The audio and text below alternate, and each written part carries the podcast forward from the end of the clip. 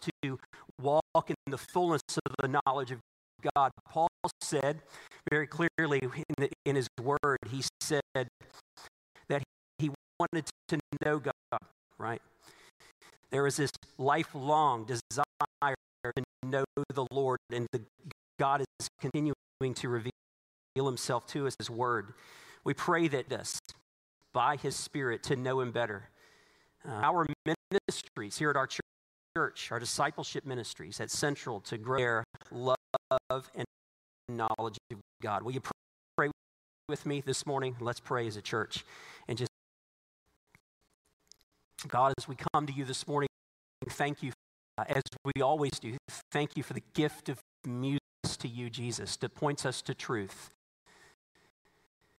We thank you for, for the edify us, you encourage us, and you lead us the very one who created us in your image. You brought us, us, Lord, unique and different and distinct and with the different personalities and different.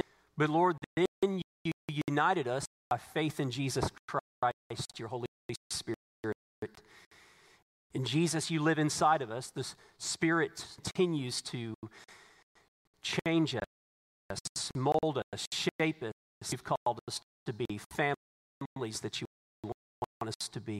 Collectively, as a church, we become more and more godly in the way that we live our lives. Lord, you call us obedience. You call us into a life of knowing you and a constant pursuit of you. You draw near to us. You've made yourself known to Christ. You've made yourself known to us, and you collectively tell you that we love you. We thank you for all that you've done for us and are doing in our for the grace and the mercy that you daily pour out into us. We thank you for the knowledge given to us. And what we pray this morning, first and foremost, is that, Lord, where we've bro- been broken in our hearts, God, that we would be broken over that sin. That, God, we would surrender ourselves to you fully this We know that you know us better than we know ourselves better and we know that, Lord, you know deep down in our hearts and we repent of them individually and collectively before we are met, not with a God who condemns us. For, Lord, you tell us in Romans 8 1 those who are in Christ Jesus. So, God, we are met with a God who cares, picks us up and keeps us moving forward. You see us in our weakness. You see us in our brokenness. You see us in our frail state. But Lord, you meet us where we are. Live the life that you've called us to live because your spirit now lives inside of us. Ourselves to you, Lord, to increase and grow in the knowledge of you and in our worship of you. Help us to deeply value, help us to, Lord, deeply as a congregation value worship. The time after Sunday and in moment after moment in our individual life, worshiping you, God, that you would help us to knowledge of you. Your spirit who lives inside of us to know you we pray for the discipleship ministries of our church that, Lord, they would have an impact, impact upon students and upon children, upon us as adults. That we would not just, but that, Lord, you would transform our lives, for that is what the Word of God is intended. Pray that our Bible study classes on Sundays, that our Wednesday night attempts to try to word your word would have a profound impact upon us that it would to a people that are distinct and different, separated from this community and this world, have our citizenship. Lord, to strive to know you, to live the way we pray for our men. Pray for our men, young men in this church, that, Lord, we would be examples of who's you. And so put your hand upon us as young men. That God, you would move, that you would, Lord, that you would help us to be leaders. leaders of our homes. God, that we would be good of you, Lord Jesus. It's time now as we look into your word. Would you speak to us? Would you guide and direct and give us the courage to respond to you? We pray in Jesus. Amen. You can return to your seats. Thank you, man.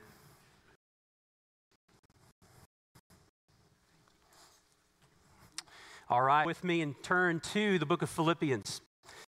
We're going to look this morning at Philippians chapter 2. Once again, we are in that book, we are our way through it. And I'm excited this morning because we're going to look once again at Philippians chapter 2, a passage that is somewhat of a second part from last Sunday. If you remember, last Sunday morning, we looked at a passage of scripture by, on, on the topic, if you will, of the man by the name of Timothy uh, Epaphroditus. You know, we imitate the people that we oftentimes are around. You agree with that? Those of you who are parents understand that very much. Because you want your students and you want your children, you want your grandchildren to be around good people and people that will have a positive influence upon them. God places a very high value on that we surround ourselves with. Paul said it to the Corinthian church himself. He said this phrase, if you will. He says, Bad company corrupts good morals. Bad company corrupts good morals. We understand that, we get that. The people that we surround ourselves with will have an impact upon the affections of our heart, where our heart is drawn to, who it is, and that we're really pursuing in life, what it is doing and pursuing in our lives. The people that we surround ourselves with, we look up to, the people that we look to as an example of how to live our lives, will have a life as well. Yesterday, we had a service. Uh, his wife attended our church and is a member of our church. It's interesting and fascinating, and I love whenever I'm a part of a service that has an honor guard, whether guard or police department or fire man who is who, who had served faithfully the city of Houston over 30 years as a police officer. And his honor guard, the department, came up to Livingston and was part of the service. And it's always moving to be a part of that. And we honored him for his service. We honored him, and when it comes to stage, st- stage, so to speak, before the service began, I had a chance to visit with one of the ladies who was kind of directing the, uh, the team that was there um, through all of the rites and the honorable rites of that man. Had served on the honor guard of the Houston Police Department for 18 years. So I had a, was having this conversation with her. And I asked her, I said, Do you know a, a gentleman who used to be, was a close friend of mine? He was the shooting instructor, the lead shooting instructor for Houston Police Department for many, many years. He passed away about to 10 years ago. He was a very close friend of mine because he was one of our key laymen in the church down in the Houston area many years ago. Very well. In fact, I was part of the honor guard that was at his funeral. His funeral, by the way, was around 16 to 1700 people came to it. He had had such a profound impact upon not, not only the city itself, so many people in our community man, I remember him as one of my Bible study teachers on Sundays. I remember this man as one who was a faithful church, he was incredibly humble. He was a servant at heart. I think about a man like that, that that's the kind of men that, that I want to be around me. I want to be uh, those kind too. By the way, he had passed discovered that he had had cancer, stage four cancer had no idea. He had retired from the police department. He was living life with his wife. We still stay in touch with his wife to this day. At its retirement, finds out he had stage four cancer and he, he, he, he passed very quickly. Man, the people that have had had an impact, that Jesus has had an impact on those men and women who, who go all in for Jesus Christ. Listen, what happens in their life, what will happen in your life, is that your attitude will change, your, your heart will change. the things that really mattered, that, that, that really that bothered you, or so that may, may not bother you as much, but the things that, that God loves are the things that you develop a love for. The things that God hates and dislikes are the things that you will develop to a hatred towards, a dislike towards. God's form our minds, and ultimately, He leads you to a place of godliness. He, he leads you to a place of Christ likeness in your life.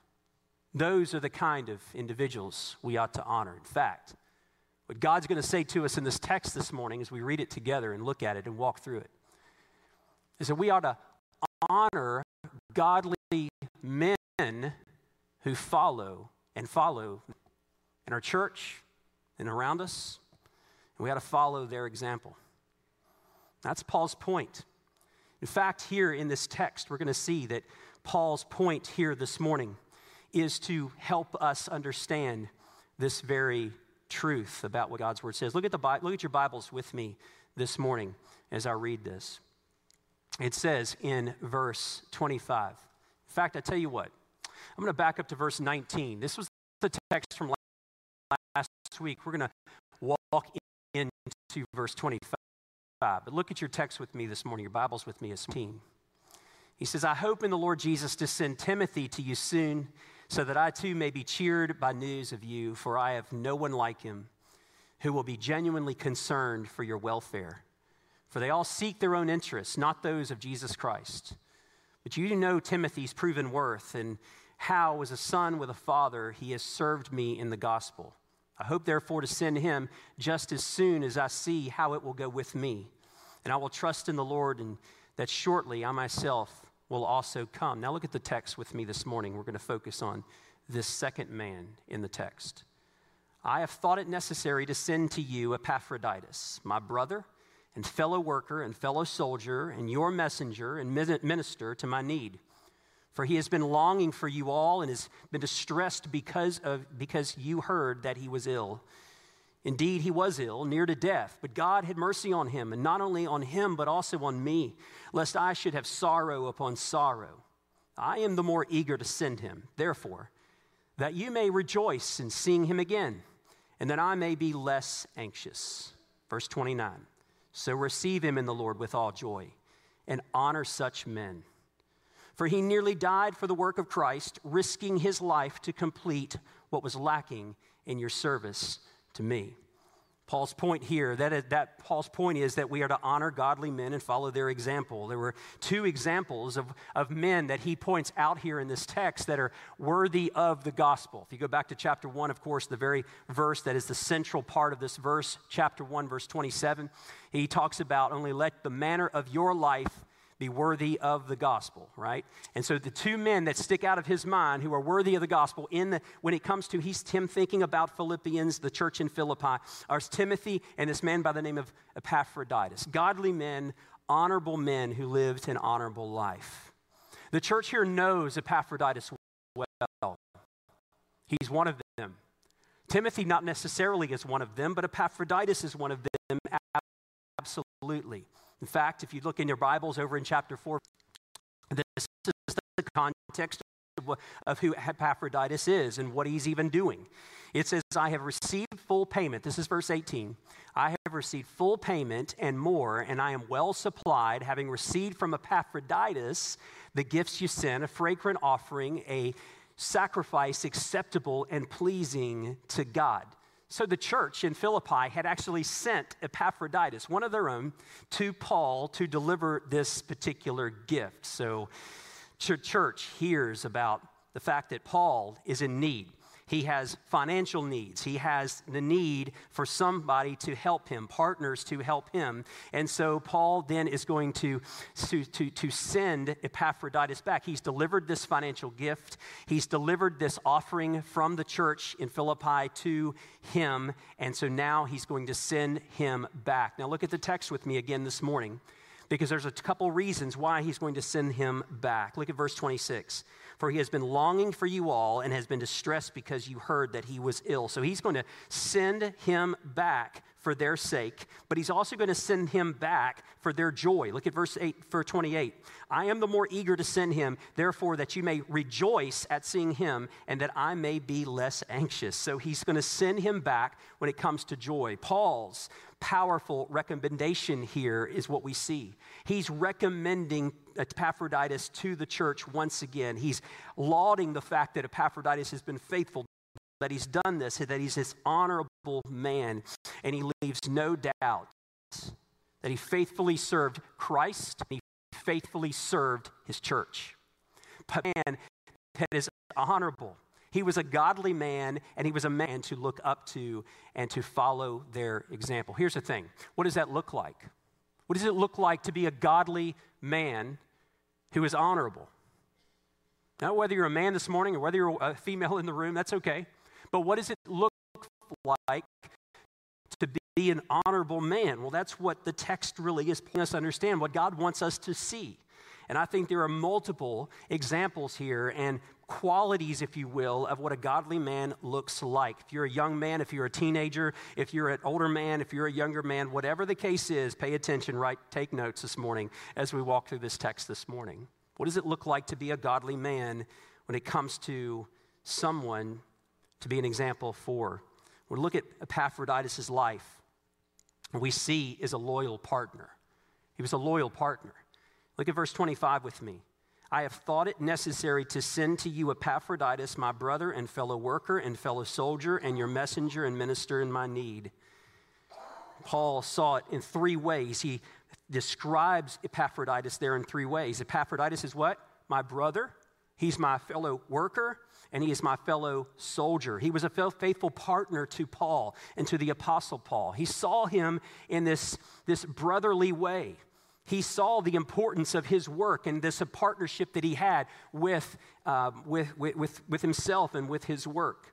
He had this deep sibling bond with Epaphroditus, a man that had been sent to him from another local church. He had a deep relationship with, with Paul. He saw Epaphroditus is on his team, on his mission team. If you think about what Paul's whole purpose and role is, if you go back to chapter 1, verse 12, you'll see that what Paul, when he writes to this church, at the very beginning, he says, I want you to know, brothers, that what has happened to me has really served to what? Advance the gospel. What is Paul's point? Why is Paul willing to go through what he's willing to go through? Why is he willing things? Why is he willing to do what he's doing and be in jail as he's writing this letter to this church that he loves deeply? Because he's doing everything to advance his purpose. He knew why God had left him on earth, who walked with him daily in his Lord Jesus Christ was with him. The presence of the Spirit of God was with him in his life, and everything was to advance the gospel. And so when he thought of a Epaphroditus. He thought of that kind of as not someone who was subordinate, but someone who was a co-equal. He was my and my and he says in verse 25 there he says he's my partner he's someone who's on my team on my mission team so to speak so to speak he sees him as this fellow soldier a loyal partner in ministry i got to tell you ministry is spiritual warfare Ministry is challenging, ministry is difficult. Ministry sometimes go, you go through seasons and periods of suffering where you pray and you pour into people and you pour into churches and you pour into doing ministry in the life of whether you're a Bible study class leader or a small group leader of some sort, you pour into your people, you pray for your people. And ministry is spiritual warfare. Just ask any pastor, just ask any ministry leader. Paul looked at Epaphroditus and he welcomed him. He said, I welcome this man, this man who is not just this guy that was sent by this church in Philippi. He's my brother, he's my fellow soldier, he's my fellow partner. I mean, this is a guy that I love dearly and deeply. I find in my own personal life that the people who are the most loyal to the gospel, to his church, even to me, are the people that I miss the most. And I think about the churches that I've had the privilege of serving in. I think about the churches that growing up in a minister's home, in a pastor's home, and I think about the individuals that really genuinely loved my parents, them. At times they came to them with words of godly criticism at times, but they did so in such a godly way. In the way that they came, with the right attitude and with to the people, not only growing up, but the people that in my own ministry over the last 25 plus years that, that, that, that mean the most to me, the ones that I miss the most, the ones who I know were walking into heaven when they left this earth and walked into eternity and rejoicing because they were so faithful to live the Christian life. They were loyal partners. Men, let me encourage you this morning be that kind of man. Be that kind of loyal partner. Be that person, not just that. He's a loyal partner. He's committed to his mission. But listen, godly partners are also have a deep concern for their church. I mean, Epaphroditus is described this way, right? Verse 26 For he has been longing for you all and has been distressed before or because you heard that he was ill. That's right, he was sick. In fact, he almost dies. He's sent back. Paul's going to send him back. Why is he sending him back? Because they have a deep concern, or he had a deep concern for them. You see, Paul's describing his relationship to Epaphroditus at the beginning of, tr- of verse 25. He's describing their relationship with him in verse 26. But in verse, I'm sorry, at the end of verse 25 and in verse 26, he's going to describe Epaphroditus' heart, his passion, his desire towards the church of which he has sent him out, the church in Philippi. He longs to be with them. He had a deep concern for his church, he had a longing for them. In fact, Paul has this very same longing as well for them. Chapter 1, verse 8, Paul says this at the very beginning of his letter to this church. He says, For God is my witness in verse 8, how I yearn for you all with the affection of Christ Jesus. Y'all, this is not just a stop on a Sunday morning that we gather together and we just hang out and drink a cup of coffee and say hi to each other and go about our way. This is a family. It's meant to be a church family. We're meant to have that kind of passion and, and, and desire for one another, that kind of love and desire to, to, to be in each other's lives. Epaphroditus here in verse 26 has this longing to be with them. He is distressed because of how they perceived him.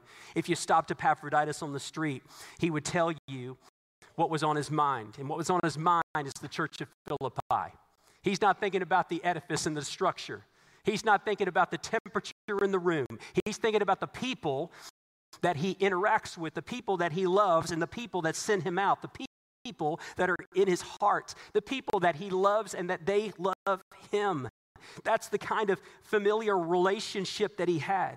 Oh, what bothered him here in verse 26 is that he hears that they hear that he's very sick. They hear that he's on his deathbed. In fact, he is on his deathbed and has been on his deathbed. In a moment, we'll see this. A couple ways in which he was. He almost died. He can't wait to leave Paul to get back to the church in Philippi because he's worried that they're worried about him. He wants to give them an update, and so he is distressed, it tells us in verse 26. There's a sense of anguish that is in his life. In fact, when you look at this word, and you open up the New Testament, there's only one other place in the New Testament that it is used. This word distressed, that idea of being having anguish and it's found in Mark chapter 14 in description of Jesus Christ himself. In Mark chapter 14, verse 33, it says, that it says that, that Jesus took with him Peter and James and John and began to be greatly distressed and troubled. You see, that's the kind of emotion, that's the kind of heart right here in verse 26 that Epaphroditus has. This idea of anguish, just as Jesus has there in Mark chapter 14, he has this heart. He's describing here, and he is described here in verse 26 as someone who worried more about them than he worries more about himself. That's why he wants to return. I think one of the things that changed in 2020, many things changed in 2020. One of the things that changed in the church was this idea of online watching sermons online. In fact, right now, right above your heads in the center of this room, there is a camera on me, live streaming me to people that are homebound, who are necessarily need. And there is the benefit of being able to watch the sermons and the music on Sunday mornings, to go back and watch the, the stream of the service. But I think one of the downfalls of that and all the benefits of it is that it began to take the place of the gathering of God's people on a Sunday morning. Made it really easy to just skip church. Really easy to just skip town and say, Oh, I'll, I'll be there. In fact, sometimes once in a while, somebody will come up to me and say, Hey, listen, Pastor, I'll be out of town this weekend, but I'll be there. No, you're not. Going where you're going, and that's fine, but, but you're not going to be here. And there is a distinct difference of God's people. We were meant to be in community with each other. And we got to not just be here on a regular basis, to be in each other's lives on a regular basis. doubt that Epaphroditus, everywhere Paul, where Paul was in prison, as he's thinking back to the, to the church in Philippi, that it satisfied his need. No, he wanted his people. He wanted to be with the people of God because he, he was in their hearts. You see, there is a sense in which he had, he thought about their needs over the needs of others. And that is how you and I ought to approach the local church in our life. And that takes effort. But it also takes a submission to the Spirit of God living inside of us. Men, you ought to think about the lives and others, uh, people's lives outside of you versus the lives or your own life or self. It takes you submitting and surrendering to the work of the Spirit in your life. I got news for you that when you do that, and when you submit to the work of the Spirit in your life, what God does is He re or He was in the form of God, did not count equality with God a thing to be grasped, but He made Himself nothing, taking the form of a servant, being born the likeness of men. And being found in human form, he humbled himself and becoming obedient to the point of death, even death on the cross. Therefore, God has highly exalted him and bestowed on him the name that is above every name. Verse 10 so that the, the name of Jesus, every knee should bow in heaven and on earth and under the earth, and every tongue confess that Jesus Christ is Lord to the glory of God the Father. He describes for us how we are to live our lives. Christ gives us the ultimate example. Don't look only to godly men, look to the godly man, the only perfect man in every way. It's Jesus Christ himself. But that's the kind of mind that we are to have. That's the kind of approach that I ought to think about when it comes to my relationship with Jesus Christ. Mark chapter 10, Jesus describes it this way. You see, the Bible and the New Testament is full of all of these paradoxes in the Christian life. The first shall be last. In order to follow Jesus Christ, you have to do what?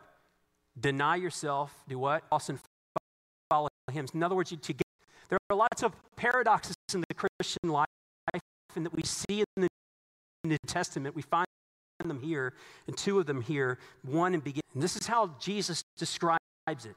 Men, take note of this, and church, take note of this. He says in verse 42 Jesus called them to him, and he said to them, you know that those who are considered rulers of the Gentiles lord it over them, and their great ones exercise authority over them. But it shall not be so among you. but whoever would be great among you must be your what? Servant. The word there is diakonos. It's where we get the word deacon. And so we are to deacon or diakonos, and whoever would be first among you must be slave of all. That's the word doulos. Both have this idea of slave or bondservant in every way. That's the kind of approach, that's the kind of attitude that I bring. Verse 45 says, For even the Son of Man came not to be served, but to serve and to give his life as a ransom for many. That's the kind of approach that you and I take. That's the kind of approach that we take when it comes to following Jesus Christ and following his people. That's the kind of heart that God wants in our lives. He's going to go on to say, way back in Mark chapter 8, this very verse. This is what he says For whoever would save his life will lose it, but whoever loses his life for my sake and the gospel's will save it. There's your paradox. That's the kind of approach that God wants us to make. That's the kind of, of, of, of heart that God wants us to take that leads us to being a godly example that other people would follow. That we would have this self sacrificing attitude. Oh, Epaphroditus didn't set out to almost die, it just happened. He wasn't on a death wish, he wasn't trying to somehow invite suffering in his life, but it just happened. Why? Because he found himself on the road of faithfulness. He found himself in the stream of obedience to Jesus Christ.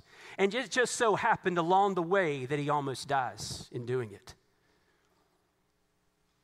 You see, God does not faithfulness that everything's just going to be great in our life. In fact, sometimes God leads us into places and through places of suffering and difficulty that we might depend further on Him, that our hearts would grow more de- de- uh, desperate and dependent upon Him. Oh, Epaphroditus wasn't in a, had, didn't have a death wish, but he was so committed over the will of God, over his, rather his own will, that he was committed to risk whatever it took to follow the Lord. That's the kind of man that I want to be around.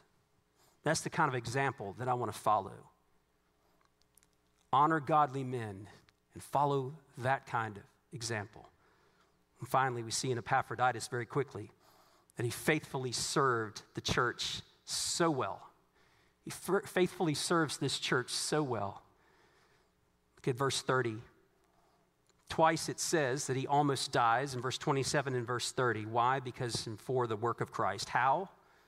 Well, look at verse 30. Risking his life to complete what was lacking in your service to me. Now, you got to understand, Paul had his incredible need. He had the need of help, he needed partners.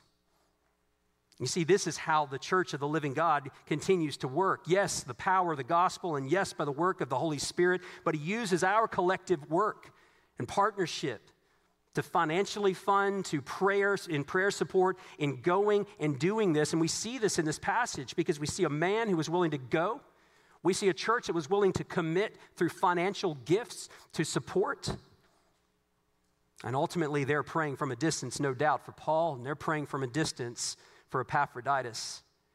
But back in chapter 4, verse, 4, verse 15, it says, And you Philippians yourselves know what, that in the beginning of the gospel, when I left Macedonia, no church entered into partnership with me in giving and receiving except you only. Man, they were a committed church to pray, they were a committed church to give. I doubt they gave out and they didn't give out of their abundance. They gave sacrificially. In fact, Second Corinthians 8 points this out. They gave willingly. They gave themselves first to the Lord, then they gave willingly not out of their abundance, but they gave from their hearts. when it could, when it came to this moment in the service in the church, when they gathered together and they said, "Hey, listen, we've done all of this work, we got all this money, we've got this financial gift. Who's going to take it?" Guess who stepped up to take it? A man out of the back, maybe, steps up and he says, "Hey, you know me. I'm Epaphroditus. I'm willing to take it. I'm willing to risk my life, and I'm willing to take it." I'm willing to do whatever God wants me to do and whatever you would have me do to go complete, verse 30, what was lacking in Paul's life, in his ministry. He was willing to do whatever it took. So he collect the offering and they sent him out. And so he faithfully serves his church well. When I think of those kind of men, I think of men who are godly. I think of men who are honorable. I think of men who are faithful, doing what others don't want to do, doing something that is sometimes inconvenient when you don't really have time for it, but are willing to step in and fill the gap. That's how the kingdom of God continues to advance, by the way. And by the way, in verse 29, those are the kinds of men that we ought to honor. So receive him in the Lord with all joy and what? Honor, not just Epaphroditus, honor what? Such men. Honor those kinds of men. Because guess what? There were others. We just don't know their names.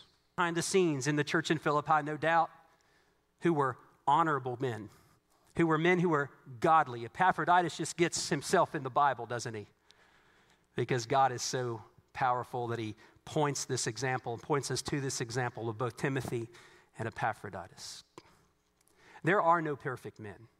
Can I get a witness? But there is one perfect man, it's Jesus Christ, isn't he? That is the perfect. If you're a young lady in the room, that's the kind of man you want to marry, for you to marry him. So, guess what you you see your emotions and your heart's going to tell you one thing, but open the Bible. Who isn't perfect, but is trying to love Jesus and follow his, his example. If you're an older woman in the room, this is how you pray for your, husband and you encourage your husband and you support your husband. You pray for them. You've been along those lines. Young men, those of you who are young, 20s, 30s, whatever your age is, it's all relative. You're a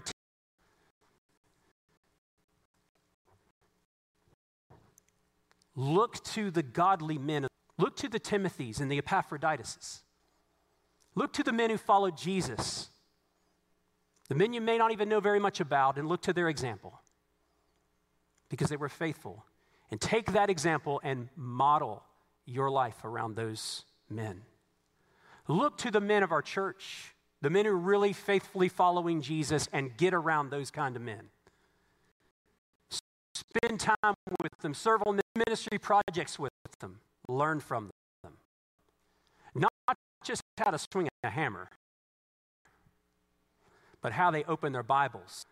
Learn the rhythms of their prayer lives. Learn to read their read the serve in our church faithfully. Learn about the men of Central from the past who served this church faithfully, who now are within, and learn from their example. Older men in the room, commit yourself to being a godly man. No one is. But you can take the Word of God and you can take the perfect man who is Jesus Christ and you can, towards that end, you can look for ways in which you need to take things out of your life and you need to add things into be a godly example to the younger men around you and to the men around you. You know what Timothy and Epaphroditus had in common? Things are bad upbringing. Examples how to be a godly man. But you know what they had in common? They both loved Jesus. And they both had the Spirit of God inside of their lives that transformed them, become the men that God wanted them to become. Is what takes you there. The gospel is what leads you to that place of being the man in the room. You see, Timothy and Epaphroditus, what they had in and what Jesus Christ continued to do in their life, and what the Holy Spirit was doing in their life through the words of Christ that they wanted them to become. And so, you know what the answer is to godliness in your life? Is to first and foremost surrender your life to Him. Because what Timothy and Epaphroditus had in common was that at one point, at some point in their life, independently from one another, they encountered the true gospel of Jesus Christ that God loves us he cares for us. In fact, God is perfect and holy in every way. There is no sin in Him, and they understood that and they saw that in their lives. And they knew that God was perfect and holy in every way, but they also came to face to face with the reality of their own brokenness, their own understanding that they fell short of the glory of God.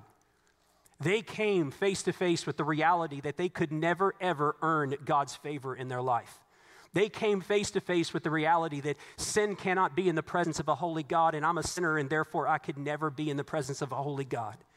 They came face to face with the reality that they could never, ever get to heaven by trying to be the best dad or to be the best husband or to be the best coworker or to be the best small business leader or whatever role that they had.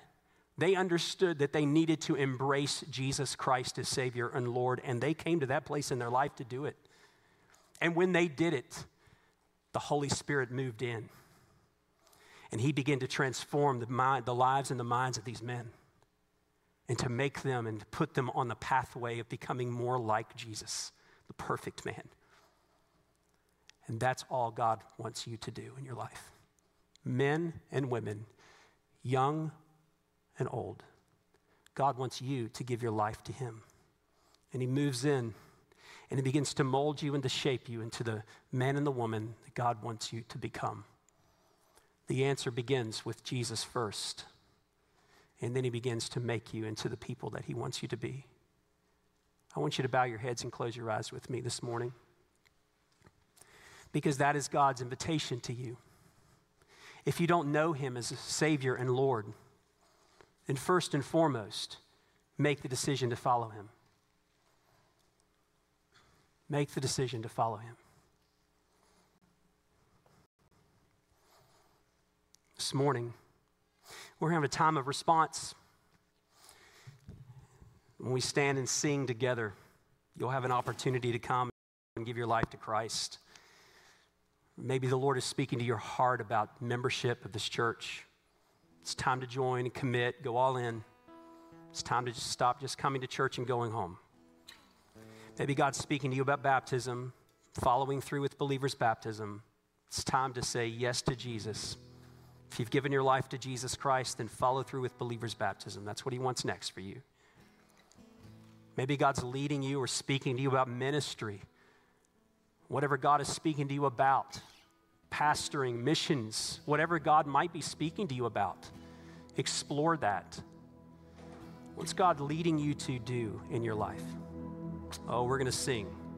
But we're not just going to sing a song, we're going to have a time to, to come and respond to Him. If you need prayer over any matter, we'll have some people here at the front to pray with you. If you want to make a decision, you come. Lord, thank you for the time we've had in your word. We give you this time now.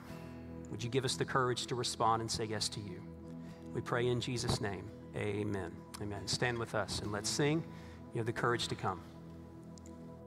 What can I give to you? What can I offer to the King for all the love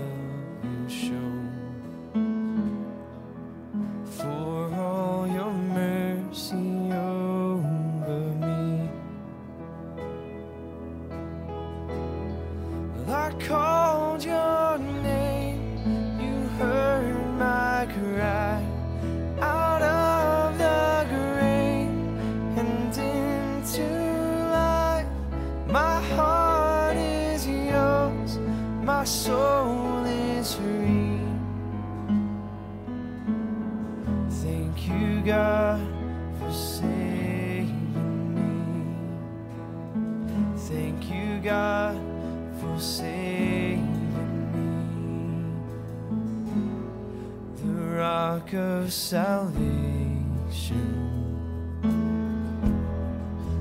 My hope is built on nothing less. Morning by morning.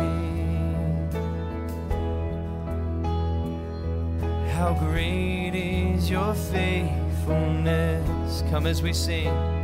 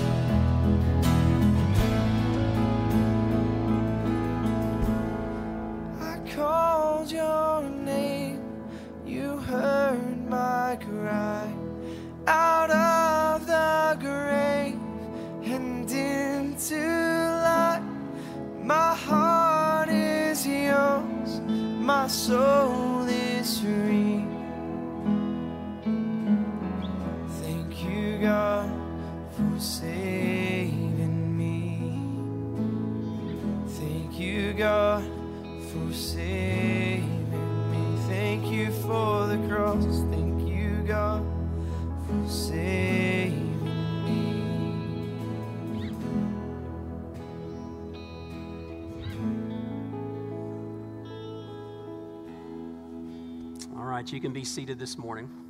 I hope that is your anthem as you begin to start the new week and as we start the new week together as we enter into our community. I want to just mention a couple very quick announcements to you this morning, and uh, then we're going to be dismissed. Um, I want to first of all give you uh, kind of a heads up. Uh, to save the date. I know this is super early and it's hard to think about, but hey, it's vacation Bible school's coming, not next week, but in July, July the 8th through the 12th, the dates have been set, and we want you to, I know some of you are working on vacations and things like that for the summer and your summer plans. July the 8th through the 12th, and uh, we just want you to save the date. That's all. That's all I really have to say about it this morning. But uh, just want you to have the dates there to put on your calendar and to, uh, to be continuing to pray about that as we're planning for that. Um, so I want to mention that this morning. Hey, we've got a great opportunity for you to, uh, uh, to grow in, uh, and be equipped in our adult ministries. And so, our UBA, in fact, Steve Brazel's here this morning. Dr. Steve Brazel's here actually this morning. Didn't know he was going to be here, but I'm glad he is. We're going to have a little event called Impact on the Road, and that is going to be a conference that's going to be strategically designed for adult small group leaders. If you're an adult small group leader in our church, you're not going to want to miss it. There's going to be kind of some large groups, but also breakouts and some very important topics. It's going to be held here at Central. We're hosting it. We're going to have it over in the Family Center. We'll have some breakout rooms as well. It's going to be a morning event from 8:45 to 1 o'clock, and it's going to be on Saturday, February the 10th. Saturday, February the 10th. So if you're a Bible study teacher on Sundays or on Wednesday nights, um, you work with adults. We want to encourage you to come um, and be a part of that. So that's coming up right around the corner. Also, uh, ladies, those of you who are men and women who are widows, widowers, we're going to have a school, and that's going to be together that particular day. So I want you to mark your calendars for that. You should be getting a phone call, and a personal invite for that coming up as well. Um, but that's going to be on February the 20th, right over in the Family Center. So I just wanted to personally invite you to that this morning. If you are new with us or you're in the process of joining Central, we have a membership class for you this morning right outside of those doors across the hallway. You'll meet with me, and I'll be uh, leading that. So if you're interested in joining, it's not a commitment to join. If you're interested, maybe visiting the church, or you're in the process of joining the church, you already have committed to that. We want you to come to that class. That's going to be right across the, uh, the way. One last quick announcement, and then we'll get to our giving and, and give this morning before we close. Um, we had a great event. I for, forgot to mention it last weekend, so I wanted to mention it today. And that is, we had a great event last weekend with our students. Our students were at an event out of town. We had over 30 students attend that, several adults. And we had six decisions for Christ last weekend out of our student ministry. So praise God for that. Yeah. So I wanted to mention that to you this morning. Several of those students we've already started following up with, and um, we're excited about what God's doing in our student ministry. So, uh, with that being with that being said, both in our seed ministry on Wednesdays as well as our student ministry, we need your help. So, if you can help serve in seed ministry, our seed ministry is growing. In fact, we had our largest number in seed this past Wednesday night. We had our largest number in our student ministry this past Wednesday night than we've had in a long, long time. And so we need your help. And if you can help with our students, we have a core team of volunteers, but if you'd like to serve with our student ministry, come see myself or one of our student workers, and uh, we'll talk about that, but also in our seed ministry as well as our numbers continue to grow there. So, so we continue to reach folks in our community, okay? Now, before we leave today, we want to have a word of prayer over our tithes and our offerings. And so this morning, we have an opportunity to give before we leave. You can give in person, you can give online. You can drop it off at the church office, of course, but we want to encourage you to give financially so we can continue to do our work here locally as well as uh, invest in ministries here locally as well as around the world. So let's give faithfully, let's give with a joyful heart out of gratitude. Let's continue to learn the discipline of tithing and, um, and our offerings from time to time, okay? So let's stand, let's have a quick word of prayer, and then uh, we'll give and we'll be dismissed. Lord, thank you this morning for the time that we've had to worship you, the moments in our service, Father, that we've been spoken to through music, through prayer, through the sermon, but also, Lord, the opportunities we've had to respond to you. And we continue to respond to you. We give to you our tithes and our offerings. We pray that you'd use them to grow us to be dependent and uh, dependent upon you for all things. So find us cheerful, find us willing, find us generous as we give to you. And Father, we pray this morning that you would lead us into our community. Would you enter our community, our schools, our workplaces, and our streets? Lord, point us to people who need Jesus Christ so desperately here. We love you. We pray these things in Jesus' name. Amen. You're dismissed. Thank you so much. Forever God is faithful. Forever God is strong.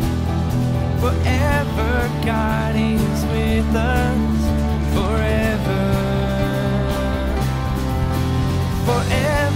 God is faithful, forever God is strong, forever God is with us, forever, forever.